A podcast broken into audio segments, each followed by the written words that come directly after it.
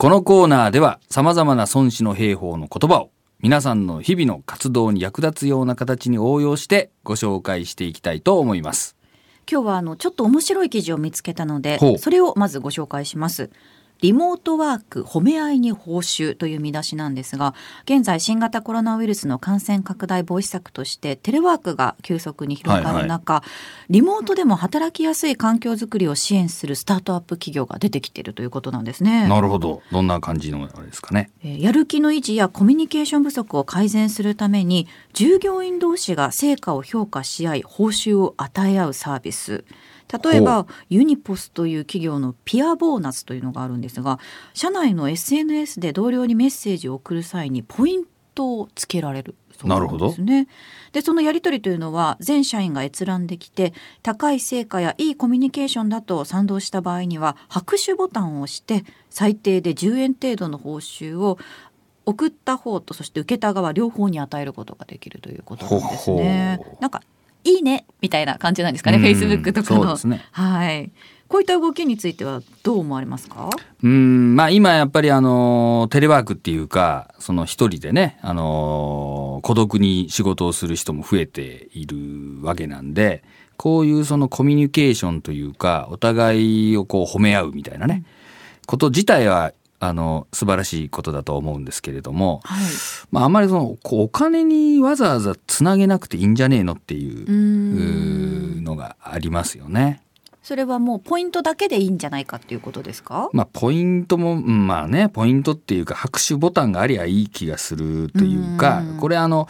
まあ、当然その拍手とかしてもらった時は嬉しいわけで、モチベーションも上がるんだけど、今度はじゃあ、拍手もらえなかった時どうするかとかね。で、誰が送ったかとかが、まあこれ多分明らかになるんだと思うんだけど、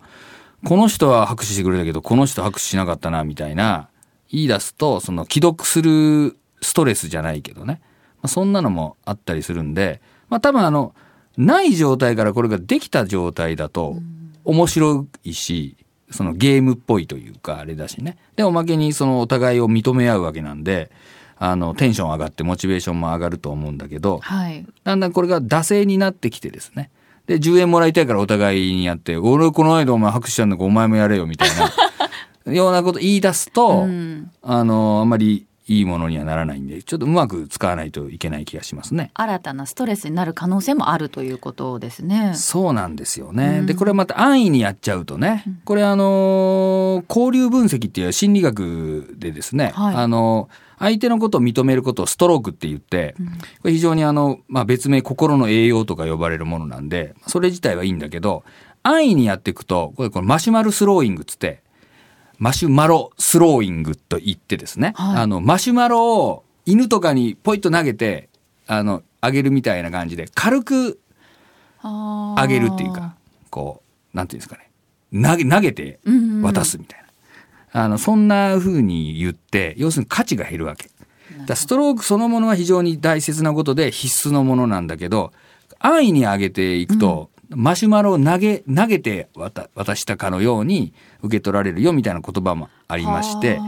まあ、そういうのから言うとですね、あんまり、こう、安易にできるのもいいの、いいのと悪いのといろいろあるよみたいなね。だからあんまりもうちょっとこう、軽い感じで、軽いノリでやっていくにはいい気がするんだけど、名前重くやるとね、どうかなっていそう気がしますね。それがね人事評価なんかにつつながっちゃうとまたね大変なことになるかなと思うんですけどね。ね。なかなか難しいよね。と思長尾さんのいますね。テレワークのこういった大きな流れになるときに、一番最初からもうあの人事評価っていうのがはいこういったテレワークでは難しいっていう話はされてましたもんね。そうなんですよね、うんやっぱり日本の一般的な企業の評価制度とテレワークっていうのはちょっとまだ合ってないわけなんですよ。はい。はい、なのでやっぱりよくね皆さんがあの課題として言われるんだけど、うんやっぱりそのそこのこう仕事の与え方とか評価の仕方そのものを見直していかないとねなかなか難しいかなと思いますけどもね。うんでまああの孫子のね言葉をちょっと紹介しとかなきゃいけないんですけども、はいあの孫子にですね「兵には走るものあり緩むものあり陥るものあり崩るものあり乱るるものあり鈍るものあり、うん。およそこの六者は天の災いにあらず小の過ちなり」うん。という、まあ、言葉がありまして、まあ、なんとなく簡単な感じがすると思うんですけどもね。ねはい。まあ、兵隊はですね、いろんなやっぱりモチベーションが悪かったり、場合によってはまあ逃げちゃうようなやつもいるんだけど、それはですね、そのえ兵隊が悪いとか天の災いだみたいなことではなくってやっぱりこれ将軍のミスだぜと。将軍の責任だぜっていう、まあ、教えになります。やる気を維持させられなかったそうそうそうモチベーションを維持させられなかった、うんそのリーダーの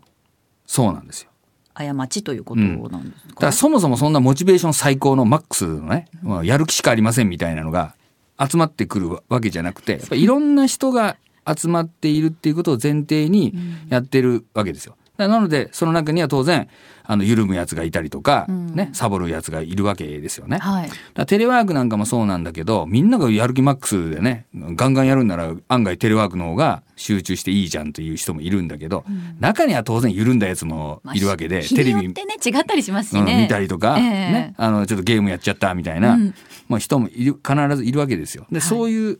ものなわけでそれをそいつらを責めるわけじゃなくて、うんそういうものをどうしていくかっていうのはリーダーのありあるべき姿っていうかリーダーが考えるべきことだぜっていうね、まあ、そういう教えになります。状況のせいにしちゃいけないということなんですね。そうなんですよね。まあそういう、あのー立ち位置というかし視点で、えーやっぱりその組織をまあ見ていくっていうかね。まあそれはあの、えー将軍とか国王、まあ会社でいうとマネージャーさんとか経営者の方はまあそういう視点を持たなければいけないっていうことになりますね。すべてのリーダーや働く人たちみんなが知っておきたい孫子の言葉ということですね。そうですね。まあ評価はなかなか難しいんでね。まあぜひ孫子で、あの、そういう勉強もしていただきたいと思います。